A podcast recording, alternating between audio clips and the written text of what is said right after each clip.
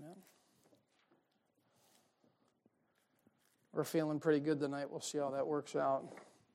All right, let's pray. What's that? Oh, well, I'll be all right.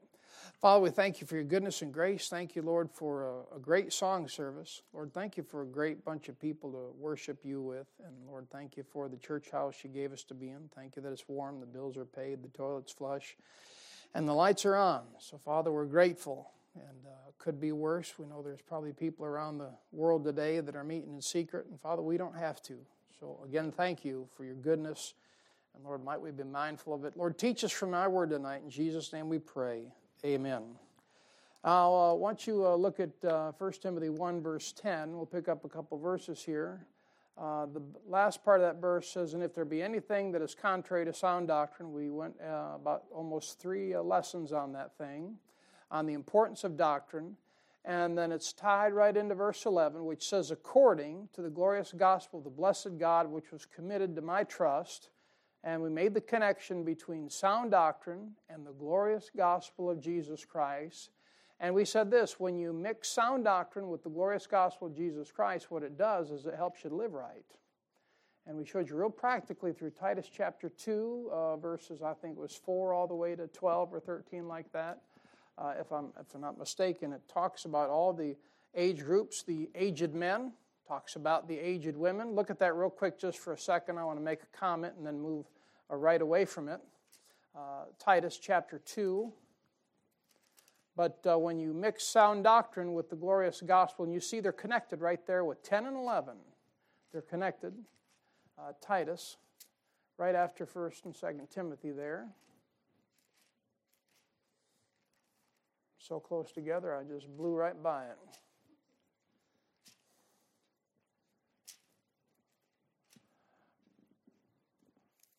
Now, you see here in verse 1, it says, But speak thou the things which become sound doctrine. Now, I can repreach everything here, but I want you to see, first of all, in verse 2, he gives you the category of what? Aged men.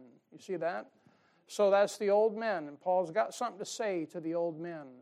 And just remember this, it ought to encourage you that you're never too old to learn. Amen? Uh, you're never done learning until you get in the box. Amen? You got the aged men, and he uh, lists a number of things there one, two, three, four. Looks like about five things that he gives the aged men. Now go verse 3, and he says, The aged women likewise. So you pick up those five, right? And you add to it. And then uh, behaviors come with holiness. There's six, not false accusers. There are seven, not given to much wine. There's eight, teachers of good things. There's nine. Okay? Now, look at here, number four uh, that they may teach the young women to be sober, love their husbands, love their children. There's three, to be discreet, four, chaste, five, keepers at home, six, good, seven, obedient to their own husbands, uh, eight, uh, that the word of God be not blasphemed. Now, what I want to just say real quick and move on is uh, some preachers will preach that a woman has to stay home. See that? And listen, if you have the ability and you're married and you could stay home, praise the Lord and run the bases. So you might get a little bit stir crazy every once in a while. Um, but I just was always interested why we're so unbalanced as Bible believers sometimes. And you say, what do you mean? There's, there's nine things given to that young woman, and they don't touch but the one. You see what I mean? The same group will go to Timothy. Where does it talk about uh, modest apparel? Is that Timothy? Um, still a little bit of a fog right here tonight, but I'm sure one of y'all Bible scholars will find that for me. And what they'll do is they'll jump on that thing about modest apparel and they'll create a dress code for it. What's that? All right, look at 1 Timothy 2 9. Look, I'm not telling a woman to not be modest. You understand that. I'm not telling a woman to not stay home, but what you need to be is balanced in your Christianity. Uh, Timothy, what?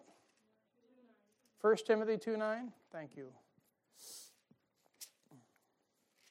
And if you're not careful, you'll be a reactionist.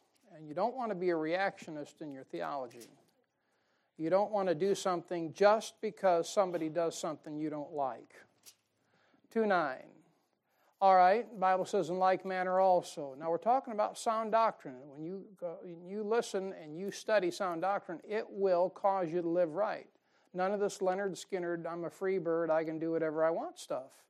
Sound doctrine will cause you to live right. And you know what you need to do? You need to live right. And that's why you need sound doctrine. So he says, in like manner also, that women adorn themselves in modest apparel, uh, number one, right? Then he talks about shamefacedness, number two and sobriety, number three.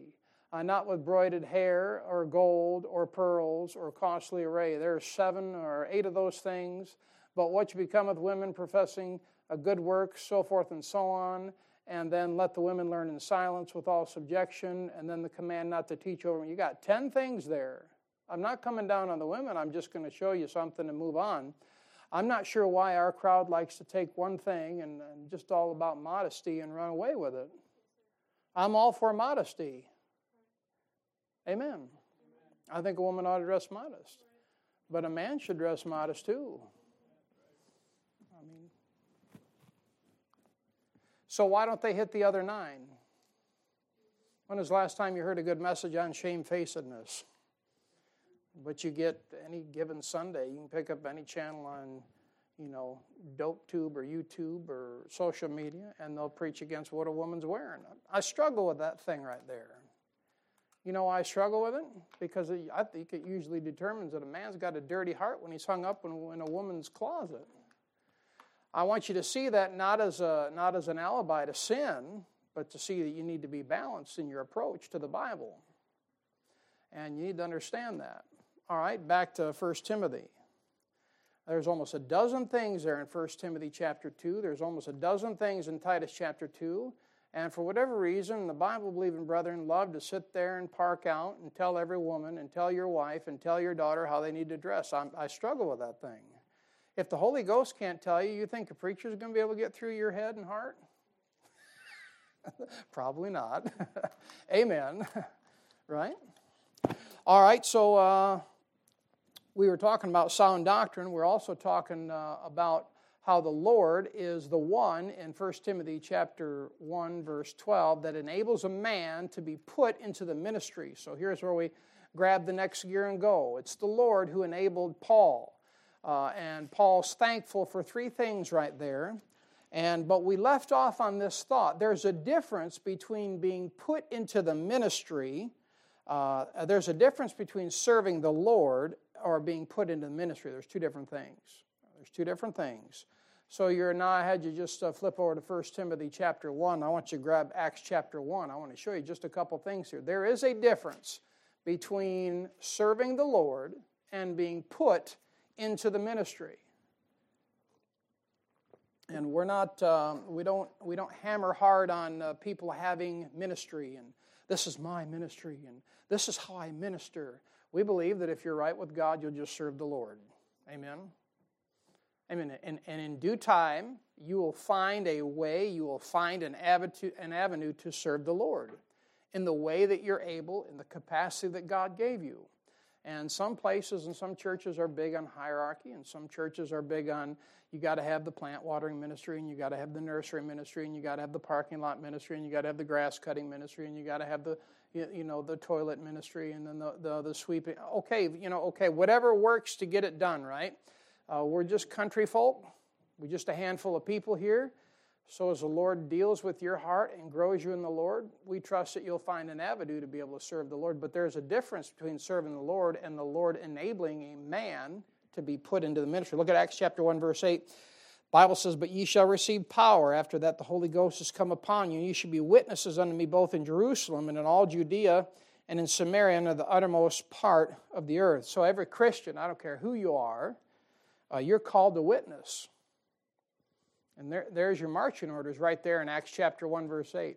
Every Christian breathing air right now, you are called to witness. You're called to witness for Jesus Christ.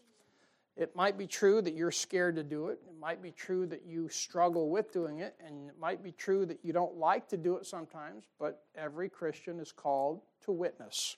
Now, know that, look at Acts chapter 8. I'll give you another one. There's a difference. Acts chapter 8, look at verse 1. Bible says, and Saul was consenting unto his death, and at that time there was a great persecution against the church, which was at Jerusalem, and they were all what? Scattered abroad. You know, I've seen even in this local church when the Lord kicks things around and things start to get scattered and splattered, as they'd say, God's doing something. And usually fruit comes out of that mess. That's not what we're gaining at here, but it says, They were all scattered abroad throughout the regions of Judea and Samaria except the apostles. And devout men carried Stephen to his burial and made great lamentation over him. As for Saul, he made havoc of the church, entering into every house and hailing men and women, committing them to prison. Look at verse 4. Therefore, they that were scattered abroad went everywhere preaching the word. So, not, as, not only is every Christian called to witness, but every Christian is called to preach. You see that? Every Christian, your marching orders is to witness for Jesus Christ and to preach for Jesus Christ. Now, look, not everyone's called to be a pastor, but you're all called to preach. When you preach, you take that word and you separate it down preach, reach, each. You see that? That's you taking time one on one, telling the gospel of Jesus Christ to somebody else. You're all called to witness, you're all called to preach. So all Christians are called to witness, all Christians are called to preach, but not all Christians are put into the ministry. Uh, not all of them are called. Look at 2 Timothy chapter 1. 2 Timothy chapter 1 and verse 1. I'll show you this. 2 Timothy chapter 1, verse 11. This is a strange verse to me. 2 Timothy chapter 1, verse 11, talking about the ministry. Paul says here, Whereunto I am appointed a preacher and an apostle and a teacher of the Gentiles. So, Paul, he was in the ministry, wasn't he? He was a preacher, he was an apostle, he was a teacher of the Gentiles. Of course, we know that the apostles are done away with. There's no more apostles, and you see these clowns on TV call themselves their apostles or just clowns. That's all they are. They're liars, is what they are and uh, but that's uh, 2 Timothy 1.11. So in, in, in retrospect of 2 Timothy 1.11, Paul says, I am appointed a preacher, an apostle, and teacher of the Gentiles. Who cares what any man thinks about me? Why? Lord put me into the ministry. I'm not being disrespectful when I say this, but who cares what my preacher, Paul Heaton, thinks about me? Who cares what my mentor, uh, David Peacock, thinks about me? That's not, just, that's not being a cruel, unusual jerk. That's if God puts me in the ministry, what does it matter what men think about me? You see what I'm saying? The thing that matters is what does God think about me? I don't say that because I don't go to them for counsel. Don't get that wrong. But if I'm appointed a preacher and a teacher, which I am, I'm a pastor and a teacher, that's what God uh, put me in the ministry to do to be called in the ministry, I have to worry about what God expects me to do. And I should be concerned with God counting me faithful. Don't get the wrong idea again. I'm not being a rebel and a renegade and an anarchist here. It's not that I don't esteem these men highly for their work's sake. Uh, my preacher that I was under for 18 years, he's been in the ministry, what, 47 years? 45, 46? I don't know, long time. Good night, as long as I've been alive. That's a long time. But when it comes to God enabling me and putting me into the ministry, I don't care what anybody thinks about it. I had a conversation with an individual, and they said this uh, back when the Lord called me into to be a pastor. I said, Well, the Lord didn't call you to be a pastor. I said, I didn't get that email. You better ask the Lord to forward that to me. You see what he's doing? He's trying to tell me what God wanted me to do for my life. What'd you do? I told him to forward the email. what happened? There was no email to be forwarded. God calls you into the ministry, you don't need man's approval. All right? and uh, you'll notice that if the Lord enables you, and, uh, and if you're a young man, this is the part of the process of God's enabling. That's getting under the preaching, that's studying the word as it's taught, and that's trying to live clean and pure and fight your flesh. And that's doing the best you can. It's all part of the enabling process. All right? Then don't ever cease. Uh, go back to 1 Timothy uh, chapter 1. Now, if God enables you and God puts you into the ministry, there's a reason I'm preaching this. First of all, because we're in the book of First Timothy. Number two, I might just be dealing with a young man who's going to be in the ministry one of these days. And if God calls you into the ministry and then He puts you into the ministry and then He enables you to be a minister for Him, just like Paul in verse 12, don't ever cease to be thankful. It's, it's, not a, it's, it's, it's not a party line, man. You ought to be thankful. God put you in the ministry. He says, And I thank Christ Jesus our Lord, who hath enabled me for that me faithful, putting me into the ministry. And when Paul tells you he thanks God, first of all, he tells you what he used to be. Look at verse 13. Verse 13. Who was before a blasphemer and a persecutor and injurious. Now, if you want to look this thing up, you can look at Acts chapter 26. Paul goes into a little bit of detail in Acts chapter 26 and verses 10 to 12, and that'll tell you what Paul used to be. He says, Who was before a blasphemer and a persecutor and injurious. I don't know how many people you know in this community, but just take the, the most vile, wicked, blaspheming individual in Iosco County uh, that you know, and just think what could happen in this community if God could save them. Sometimes I've run across rough characters over the years, and I've often thought, man, if God could get a, get a hold of them, can you believe the people they could reach? Sometimes I feel kind of uh, stunted in my reach. Sometimes I feel like I'm in a box. Like uh, back in my ice cream days, man, I, I couldn't go in anywhere. I knew people, they knew me, and I couldn't get out of Walmart without an hour long conversation with two or three people, and I hated even going into the store because in so many people's homes. But as the years pass by and the years pass by, and I'm in the woods and I'm studying the book and reading the book and being a preacher, the less and less people I come into contact with. And some of you people come into contact with a lot of people on a daily basis, but just think of some of those wretched individuals. Paul says, I was a blasphemer, I was injurious. oh, Paul, he'd cut your throat in a heartbeat. If he didn't like you, throw you in jail. Now, here you're going to see the long suffering of God to a sinner. Look at verse 13. Paul says, But I obtained mercy. Isn't that a blessing? Because I did it ignorantly in unbelief. So God gave Paul mercy. And there are a lot of people today that don't do these things ignorantly. Amen. They know it's wrong. They blaspheme and they know it's wrong. They persecute others and they know it's wrong. Uh, they're injurious, they're fighters, they're trying to stop you from doing something for God. They know it's wrong. You'll notice it says at the end of verse 13, But I obtained mercy because I did it ignorantly in unbelief. Now, here's something you need to get a hold of no matter what age you are. The younger, the better. But here it is higher education always leads to unbelief in the Bible. I'll say it again. Higher education always leads to unbelief in the Bible. And the higher educated you are, listen, I'm not talking about every single person. We're not talking about the exception that proves the rule, right? But the higher educated you are, the less likely you are to ever believe that this Bible is true. Education has one sole purpose, and that is to excuse and accept sin.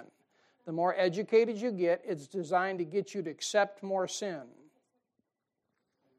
Amen. Now, look, don't you sit there and point out the exceptions. As a rule of thumb, the more educated you get, the less likely you are ever to believe this book is true. And I'm not kicking against school, I'm not kicking against education. I'm in school right now. Matter of fact, I have over 12 years of postgraduate education. You say you must be pretty stupid. Well, you could start there too, amen. I just believe some classes are worth repeating. I just don't lead with that card, hi, how you doing? I'm a pastor and I'm educated. That just shows how uneducated you really are. But you need to learn. But when it comes to higher education, that stuff is designed to talk you out of your faith. It's designed to talk you out of the book. And I don't care who your professor is, and you get in these universities and that, you will find, if you find any that are Christians, be excited. But if you find any that are Christians that are Bible believers, you go ahead and roll over in your grave because you'll be dead. All right? Now, look, I think you need to keep repeating some classes. The problem with some Christians, they think once they pass the class, they never need to take it again. Well, some of you that are, have more sense than that, in your job, you repeat classes every year, don't you? It's called continuing education. And whether you like them or not, you still do them. And that's what keeps you sharp. See, you got to remember, Christian, listen, as long as you stay in the student's desk, God can teach you. But once you think you got a handle on it, and once you think you're the teacher, the lights go out. And you're done learning the book. All right, now you got to remember it's the Christian scholars that have been changing the Bible. I'll say it again it's the Christian scholars, it's the Christian higher educated class that have been changing the King James Bible, not the common preacher. The common preacher hasn't been doing it. But Paul said in, uh, now look at verse 14. Uh, uh, Paul said in verse 13 he was a blasphemer. By the way, so are you. Paul said he was a persecutor, so are you. He said he was injurious, so are you. If someone were to come up to you before you were saved and try to tell you about going to hell, believing on Jesus Christ, you'd probably laugh at them. You'd probably mock them. And some of you might even pick to fight with them. But look at 14. Bible says, And the grace of our Lord was exceeding abundant with faith and love, which is in Christ Jesus. So here's a question When was the grace exceeding abundant? When Paul was at his worst. You see that? His grace was not when you were at your best. His grace when Paul was a, a blasphemer. See, but God commendeth his love toward us in that while we were yet, see that? While we're yet sinners, Christ died for us. When Paul was a persecutor, when he was a blasphemer, he injurious, the grace of God was exceeding abundant when you and I were at our worst. And that's why anybody can be saved. Amen. That's why you should tell people about Jesus Christ. It doesn't matter how bad they are, the worse they are, the more you can relate. You say, Well, I'm scared. Why? You must think you're too good for them. Are you a sinner? If you can get someone to believe that they're a sinner, you can probably help them get saved. But it's the self righteous individual that's caught up with Adam and Eve's fig leaves. They're the ones who are so self righteous, you got to dent that thing a little bit. Verse 14, and the grace of our Lord was exceeding abundant with faith and love, which is in Christ Jesus. So you see that grace is involved. And next you see the faith that's involved in grace. He says, and then love, which is in Christ Jesus. So the grace of God is way beyond our sinful measure, isn't it? Way beyond. And the grace of God can reach to the lowest person. And Paul's going to tell you who he thought the lowest person was here. Look at verse 15. He said, This is a faithful saying worthy of all acceptation, that Christ Jesus came into the world to save sinners, of who I am chief. That's a great verse, isn't it? Now, notice this saying in verse 15. He says, uh, This is a faithful saying. You know what that means? It's a true saying. And Paul says this three other times besides where we're at. He says it three other times. He says it, of course, here in 1 Timothy 1.15. Uh, if I'd had the board, I'd write it on there, but don't worry about it now. He says it uh, in 1 Timothy 4 9. Let's look at that. 1 Timothy 4 9. I'm going to give you all uh, four places where he says it. 1 Timothy 4 9 is the second place he says it. And uh, 1 Timothy 4 9, the Bible says, This is a faithful saying and worthy of all acceptation, for therefore we both labor and suffer reproach, because we trust in the living God, who is the Savior of all men. That's a good verse for your Calvinist friend, especially of those that believe. So the true saying is this you're going to suffer with God. That's the true saying. You're going to suffer. You start doing right, you start living right, you start trying to do what God wants you to do, you get on track, you get refocused, you're finally in a place, and you're like, man, this is really good. Guess what? You suffer. what is it? God's proven you. All them that live godly will suffer persecution. Amen. You living godly? Well, you're going to get it in the neck a little bit, aren't you? Amen. Good morning. All right, thirdly, look at 2 Timothy 2.11. 2 Timothy 2.11. Chasing down this phrase real quick. Uh, it's a faithful saying. A faithful saying. 2 Timothy 2.11. And it says, It is a faithful saying, for if we be dead with him, we shall also live with him.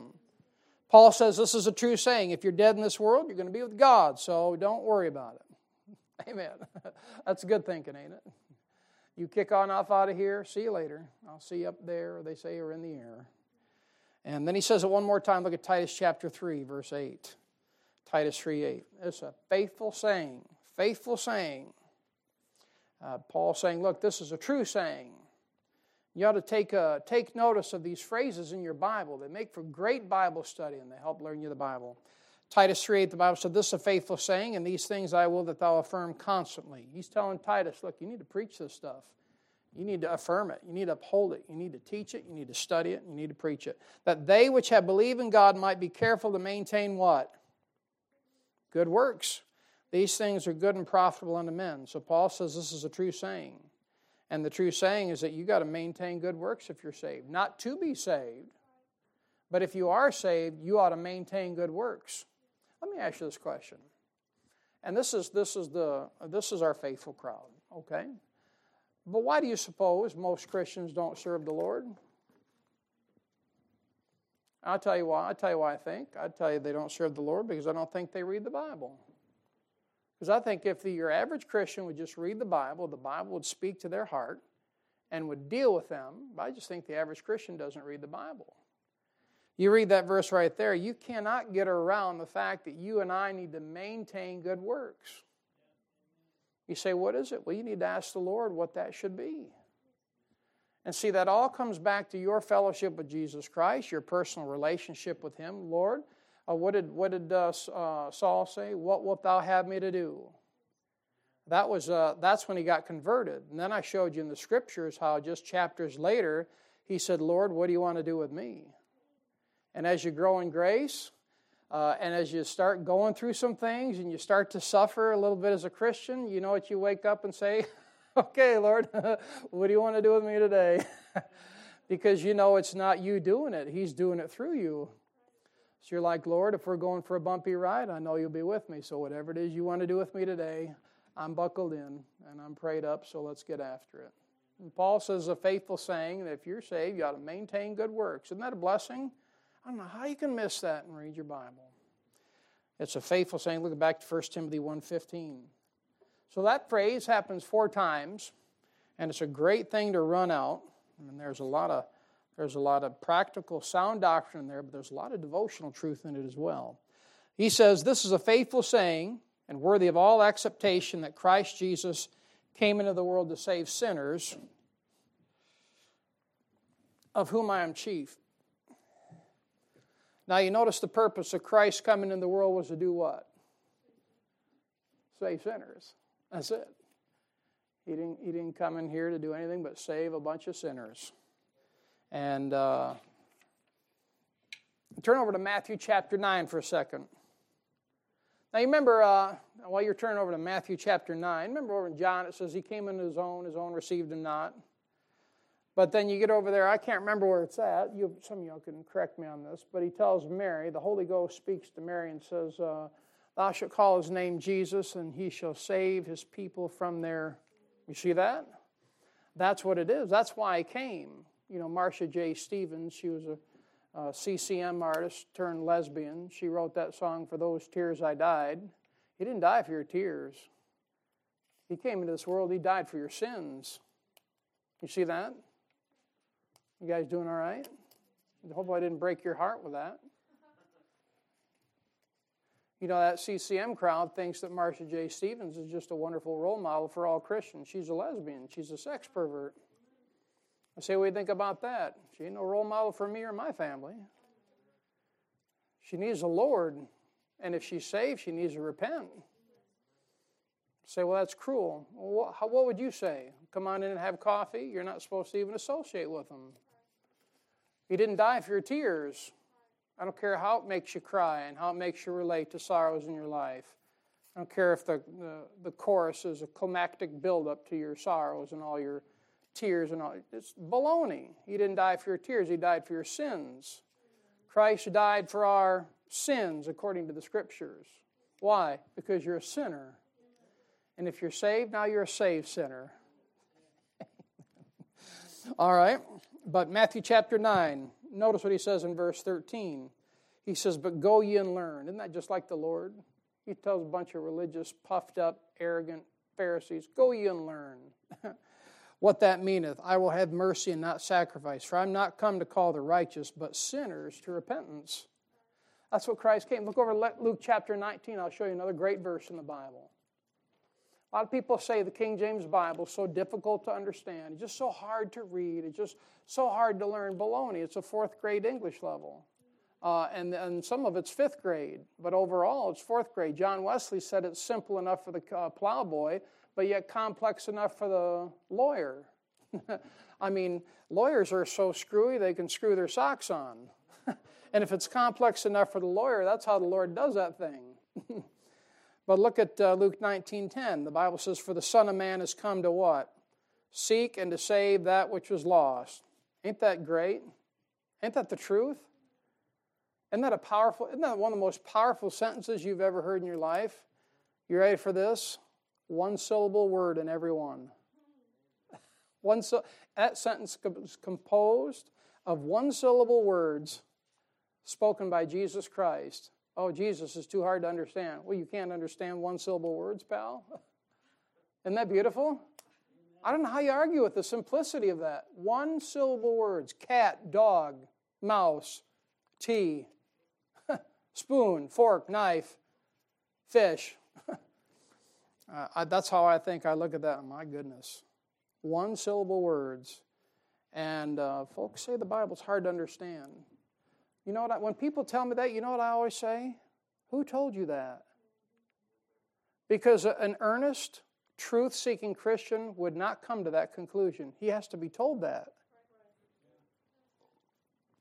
Someone told me a while back, says, Why? Well, you know, that, that King James Bible is just too hard to understand. I said, Who told you that? What did you say? I said, Who told you that?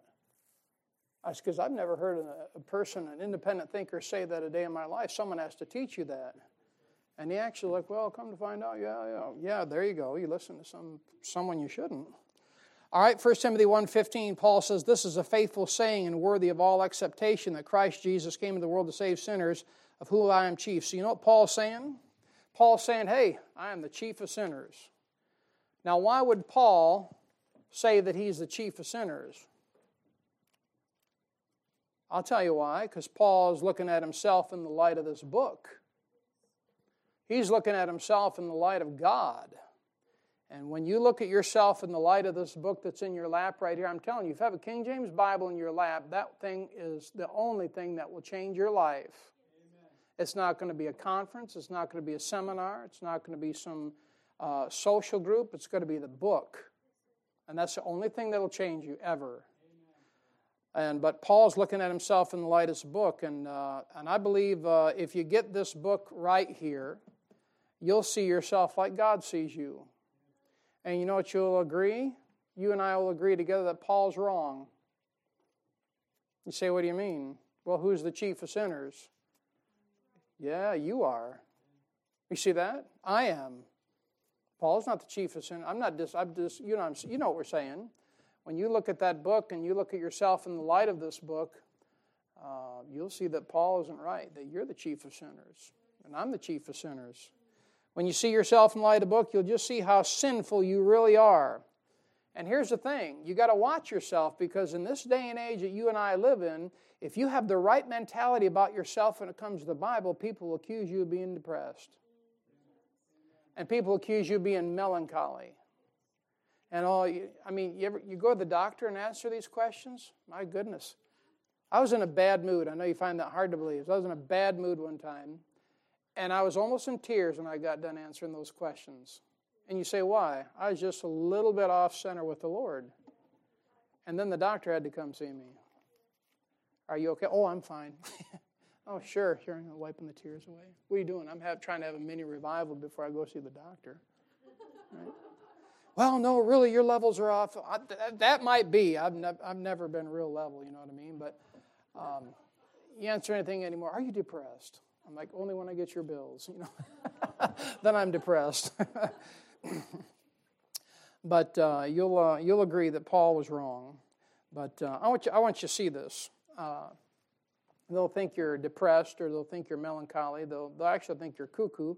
Um, but look at Isaiah chapter six. I want to show you this. A couple places from the Bible that you see how men look at themselves according to the book, and what happens when you do that. Uh, Isaiah chapter six. And you know, at the end of the day, you know what psychologists and most people in this world, do you know what they don't want you to be? They don't want you to be sensitive to sin. But don't you want to be sensitive to sin? Don't you want the Lord to be able to tug at your heart the moment you disobey Him and get that thing right? It'd be a terrible thing to think that you could go ahead and sin and just be so callous you could stack up sins like body bags for about a month and it never bother you. I'd be scared to death. You know, one of the greatest comforts that you should have as a Christian that you still get convicted for doing wrong. That's a blessing. I mean, you know, when you just lose it, you just run your fat mouth and you just, whether it is you say something perverse or off color or you cuss or something, do you feel bad? I hope you do. That's conviction. That's your Heavenly Father being able to get to you. You're not just so jaded. And that's why you got to be careful with stuff you take in through your eyes and stuff you take in through your ears. And listen, you work at the workplace and everyone's dropping cuss bombs and F bombs and all that other stuff, and it vexes you. And eventually, over time, you just you get callous to it, don't you? Amen. You do. And uh, but man, you ought to be sensitive to sin. I, I sure hope you are. But look at Isaiah chapter 6, verse 1 to 5. The Bible says, In the year that King Uzziah died, I saw also the Lord sitting upon a throne, high and lifted up, and his train filled the temple. Uh, that's like his garment there, not like the 6 o'clock there. But uh, verse 2 Above it stood the seraphims, each one had six wings. Man, ain't that a creature? Six winged creature, my goodness. With twain he covered his face, and with twain he covered his feet. That's, that's Old English for two. You know that, right? And with twain he did fly. So two wings are covering this creature's face, two wings covering its feet, and two wings he's flutting and flying there. Look at three. And one cried unto another and said, Holy, holy, holy is the Lord of hosts. The whole earth is full of his glory. Now look at four. And the posts of the door moved at the voice of him that cried, and the house was filled with smoke. Now Isaiah sees all this, and now he's going to see himself in the light that God sees him. Look at verse 5. Then said I, Woe is me. You see that? Isaiah sees the glory of God. And listen, when you see the glory of God, you'll see the sinfulness of man. That's the right aspect. That's the right perspective. And when you see the glory of God and see Him lifted up, not only you'll see the sinfulness of man, but you know what you'll see? You'll see your own sin where otherwise you might not have been able to. So isn't it good when you're, you go through stages in your Christian life sometimes where you're more sensitive to sin than others? And you go through stages in your Christian life, and it depends on your yieldedness and submission to the Holy Spirit. That sin actually bothers you.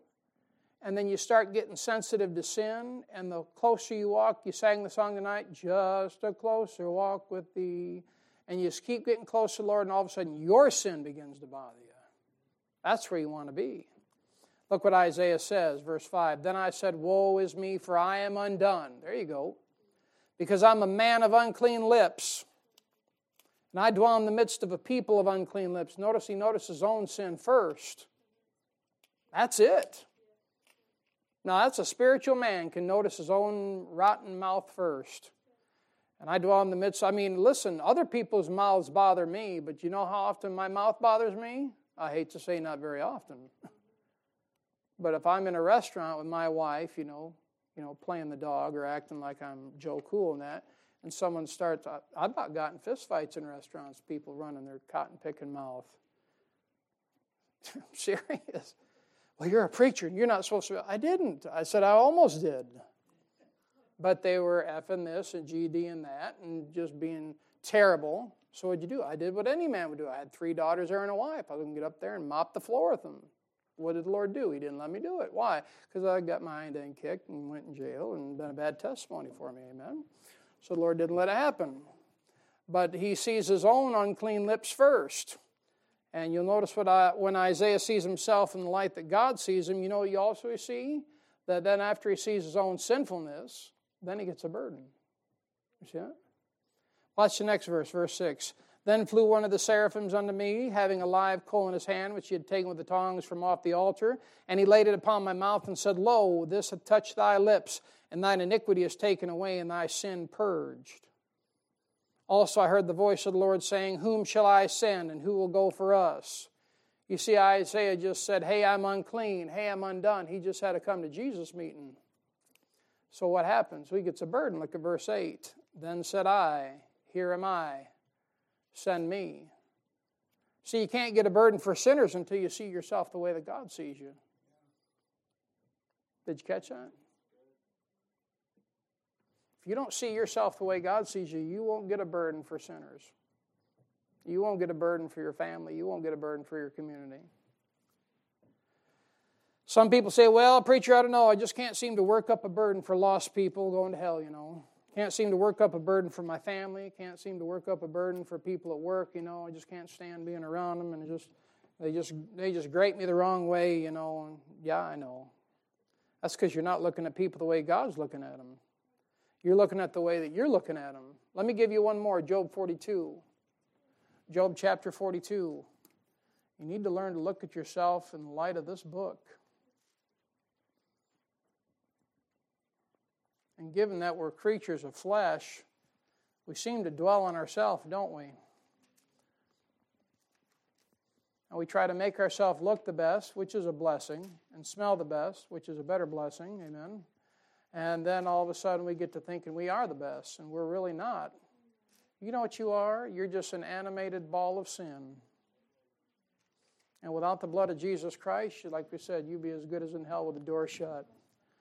Job 42. Now, listen, that won't do much for positive thinking, but if you go through your life as a positive thinker, you'll go to hell. You're a sinner. You might be a saved sinner, but you're a sinner. Look at this Job chapter 42. Look at verse 4. Uh, Hear, I beseech thee, and I will speak. I will demand of thee, and declare thou unto me. I have heard of thee by the hearing of the ear, but now mine eye seeth it. Now watch it. Here it is. Verse 6 Wherefore I abhor myself, and repent in dust and ashes. When Job sees himself the way God sees himself, Job repents over his sin. See that? And when you look at yourself the way God sees you, it'll be different. You'll say this Paul was wrong. Paul is not the chiefest of sinners. Jeremy Evans is. you say, You want me to say that you are? Yeah, help yourself. Back to 1 Timothy chapter 1. But you know what I'm saying. 1 Timothy chapter 1, verse 16, the Bible says, Howbeit for this cause I obtained mercy, that in me first Jesus Christ might show forth all longsuffering for a pattern to them which should hereafter believe on him to life everlasting. Now, we'll uh, just grab a couple things on this and close it down for tonight. A lot of people have a problem with this passage, but of course, there's nothing wrong with the passage at all. There's wrong with the people who got a problem with it. But since verse 15 talks about Paul being the chiefs of sinners, most people say that the cause in verse 16 is a reference to the chiefs of sinners, which it's not. I'll say it again. Since verse 15 talks about Paul being the chiefest of sinners, most commentators and scholars, they'll say that the cause in verse 16 is a reference to the chiefest of sinners, but it's not. And they'll say that uh, that's why God showed him mercy, but that ain't why God showed him mercy. You got to realize Paul wasn't the first person in the Bible to uh, be able to partake of the long suffering of God. If you want to find someone who's worse than Paul, just read about Manasseh, King Hezekiah's son. That guy was a murderous, idolatrous wretch and God let him live uh, reign for 52 years. Produced the worst king that Israel ever had, Jude ever had there. He was worse than Paul. Well, how about this? Uh, you ever read about Ahab? Not Ahab the Arab, but Ahab the king. I mean, he was worse than Paul. Had old Jezebel for a wife there. And every time Jezebel sneezed, worked him up like a top, man wicked Ahab and wicked Jezebel, they were worse than Paul. Uh, and you read about Paul, Manasseh, and Ahab. And Paul wasn't the first to experience long suffering. God, God dealt with lots of sinners before Paul did. So when you read over there in 1 Timothy 1.16, howbeit for this cause I obtained mercy, it's not a reference to the chief of sinners. Because you look in verse 16, then it says, That in me first Jesus Christ might show forth all long suffering for a pattern to them which should hereafter believe on him to life everlasting. Now, God's dealing with Paul, but the pattern was to be found in Paul after salvation, not before. The pattern is to be found in Paul after salvation, not before. And uh, but uh, the commentators and all your scholars that think they're smarter than God, they say that everybody was saved like Paul. Well, let me tell you what. I never went to Damascus. I never saw a bright light from heaven. Uh, I never was thrown to the ground. That's not your conversion experience. You see what I mean? A lot of people weren't saved like most, like nobody was saved like Paul was. There's, there's no pattern for salvation. Everybody's saved individually. Everybody has a different testimony how the Lord saved them. Uh, think about it. Just go back in the book of Acts, Acts chapter 8. Philip leads the Ethiopian eunuch to Christ. He doesn't do it the same way Paul does it in Acts chapter 9. Well, then go ahead one chapter to 10. Cornelius. Cornelius gets saved, doesn't get saved the same way Paul does. you see what I mean? There's no pattern of salvation. I've seen him stand up here and pray and get saved. I've seen him sit down and pray and get saved. I've seen people get on their knees outside of a bar and trust Christ. I've seen people sit down and just kind of talk to the Lord and get saved. Uh, some have prayed and gotten saved with no emotion whatsoever. You're like, oh, I wonder if it even took, you know. and then some people, they start to pray and ask the Lord to save, and they start crying. And it's a deep emotion. you know, it's all different. There's not a pattern. uh, so Paul is our pattern after we get saved, not before. And you can find that in uh, 2 Thessalonians chapter 3. We won't take the time to look at that. 2 Thessalonians chapter 3, verses 7 to 13. Now, listen, the pattern that you and I are to follow is the very sufferings of Paul. The pattern that you and I are to follow as Christians is the sufferings of Paul. And uh, Paul receives mercy, as you read right in that verse, so God can use him as an example of God's saving grace. But not only that, God shows mercy to Paul because he's going to be a demonstration of what the Christian life is going to be like and what you're going to have to go through. You think about it. If God wouldn't have given Paul mercy and grace, there's no way we'd have the pattern.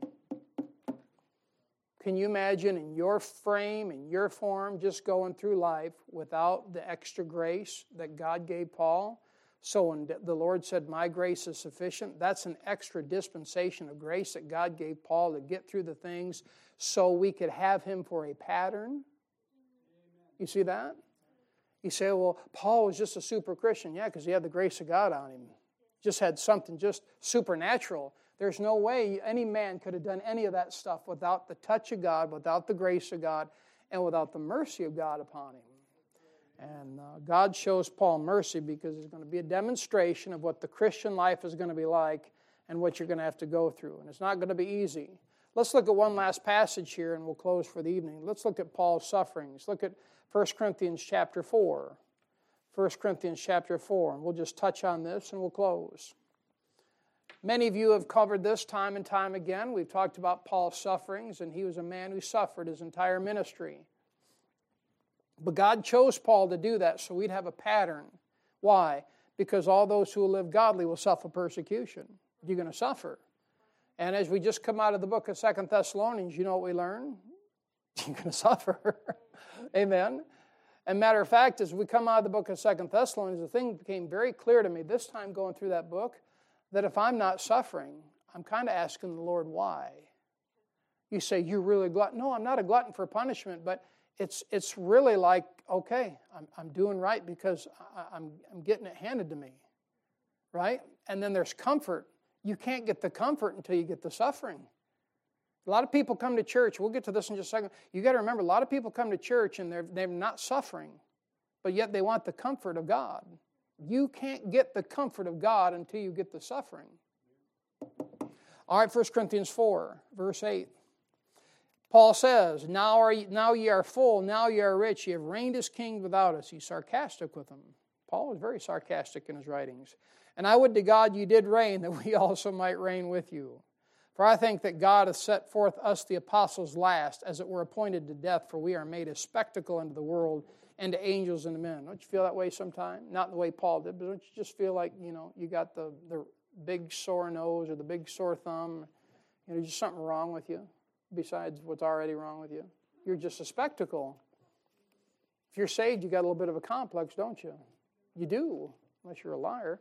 Look at uh, 10. We are fools for Christ's sake, but ye are wise in Christ. We are weak, but ye are strong. Ye are honorable, but we are despised. I got a feel good, funny story. When I was in high school, I used to carry my Bible. For I didn't carry it all the time. I just carried a little bit, you know, when I felt spiritual. You know, I carried my Bible, and I was a football player, and, and I sang in the choir. That was the weirdest thing. They couldn't, they couldn't reckon those two things together. Here I was, big guy playing football and singing in the choir. Oh, they just uh, they didn't know whether to make fun of me or be nice to me. You know, especially I, especially my junior year and senior when I got bigger. But I was walking up down the hall one time and I was carrying my Bible and I always put it up front so they could see it. You know. And a couple of the guys in the football team said, "Oh, you're a sissy. You're a big sissy carrying that Bible." And like, yeah, whatever. And so I walked up to him and I smiled at him. I was nervous as all get out. I says, I'm a sissy, eh? I said, Yeah, you're a big sissy. You know, you carry your Bible. I picked it up, I handed it to him. I said, You carry it then. oh, no. nope, don't want it. I said, Who's a sissy now? I use that same philosophy out on the street. There's a guy come up to me. He was drunkard and Cooter Brown, and uh, he was just just right in my face. You know, I could just taste the alcohol, and he's like, "You're a coward. You're a coward. You're nothing but a coward," and a few other expletives there. I said, "Why am I a coward?" Well, you're holding that sign. You you think it's all Jesus and this and that. I said, "Oh, you think I'm a coward for holding the sign?" I said, "You hold it then." Oh no no no no! Um, who's the coward? But look at this. He said, We're a fool for Christ's sake. And sometimes in your Christian life, you just got to be a fool. You're going to be a fool one way or the other. You're going to be a fool for your job. You're going to be a fool for the Lord. You're going to be a fool for your own desires. You're going to be a fool for Jesus Christ. He said, But ye are wise in Christ. We are weak, but ye are strong. Ye are honorable, but we are despised. Even unto this present hour, he's telling the truth now, we both hunger and thirst and are naked and are buffeted and have no certain dwelling place. Look at that. You ever, you get, thirsty in your house every once in a while? You just get up and go to the sink, you know, a fridge or something, or at McDonald's, you get you a Diet Coke or Dr. Pepper, right? I wonder how many books of the Bible Paul wrote with excruciating thirst. Look at it. Even unto this present hour, we both hunger and thirst. Let me tell you what, your stomach starts rolling, you know what you're doing? I don't know, you're microwaving some pizza rolls, I guess. Right? or you're throwing in some popcorn. He says, and are naked. He didn't even have the right clothes to wear. And are buffeted and have no certain dwelling place. I'm thankful for my little tiny shack there in Lupton. You know, I wasn't thankful for it for a number of years, but now I got like less than a year to pay it off. I'm thankful for it. You say, what is it? It's home, is what it is. I always had visions of grandeur that we're going to sell it and buy this great place, and maybe, you know, if you hit the lottery, maybe we would. But just kidding there. But but anymore, older I get, I'm like, it's okay. It's, it's our house, it's our home. But Paul, he had no certain dwelling place, no place to call home. I, I, can't, I can't fathom that. You say, how could he do it? God's grace. Had the grace of God. He says, in labor, working with their own hands. He wasn't a mooch, he wasn't a freeloader, being reviled. Everywhere he went, people reviled against him. Every town he went to, man, they ran him off, it seemed like. We bless, being persecuted, we suffer it, being defamed, we entreat. We are made as the filth of the world and the offscouring of all things unto this day. I've always found that interesting at the workplace. You could be a Bible believing Christian, love the Lord Jesus Christ, be in fellowship with Him, and you have someone there with the worst vulgar mouth in the world, and they think he's kind of a, neat guy. But you say something about the Lord, and you feel like what? You feel like the filth of the world. It's exactly what it is. You know what that is? That's a reproach of the cross. He says, Therefore, we go and bear reproach outside the camp. All right? and are the offscouring all things? You know what offscouring is, right? That's the scum on the bottom of the toilet there. Now look at 14. I write not these things to shame you, but as my beloved sons, I warn you. That's a little bit about the sufferings of Paul there. And we'll stop right there and pick this thing back up in Sunday school.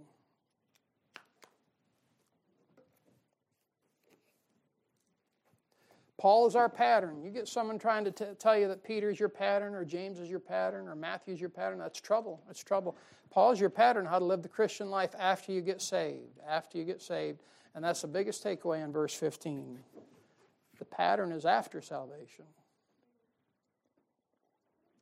All right, why don't you stand? We'll pray and go home.